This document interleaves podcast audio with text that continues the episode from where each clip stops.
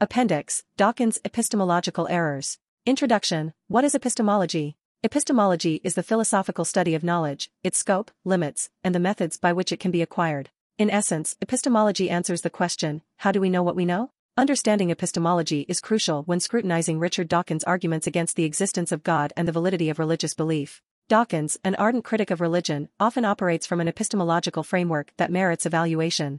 Scientism as an epistemological framework. Dawkins heavily leans on scientism, the view that science is the only or primary means by which we can obtain knowledge about the world. While science is undeniably an incredible tool for understanding the natural world, the belief that it is the only means of gaining true knowledge is limiting and self-defeating. This view discredits philosophical, ethical, and even aesthetic forms of knowledge that science itself presupposes but cannot prove. Lack of philosophical rigor. Dawkins' arguments often lack philosophical rigor and nuance. He dismisses any non-scientific approach to acquiring knowledge as inferior or irrelevant. But as many philosophers and theologians have pointed out, this dismissal is itself a philosophical stance, one that Dawkins seems to adopt uncritically, without providing adequate justification. Circular reasoning in discrediting religious experience. Dawkins often dismisses religious experience as hallucination or self-deception. However, this is based on his presupposition that the supernatural does not exist. Dawkins uses this presupposition to discredit religious experiences, creating a circular argument. Religious experiences are not valid forms of knowledge because the supernatural doesn't exist, and we know the supernatural doesn't exist because religious experiences are not valid.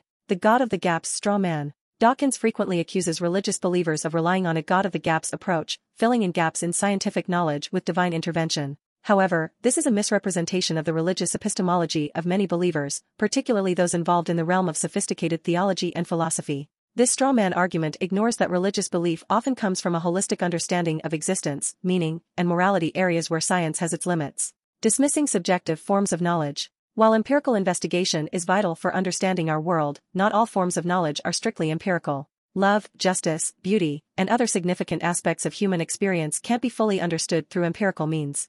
Dawkins' epistemology leaves no room for these other forms of knowing, which are critical for a full understanding of human life. Conclusion The need for a more nuanced epistemology. The Christian worldview suggests a more nuanced epistemology that values empirical knowledge but also recognizes the importance of philosophical reasoning, ethical deliberation, and even spiritual experience.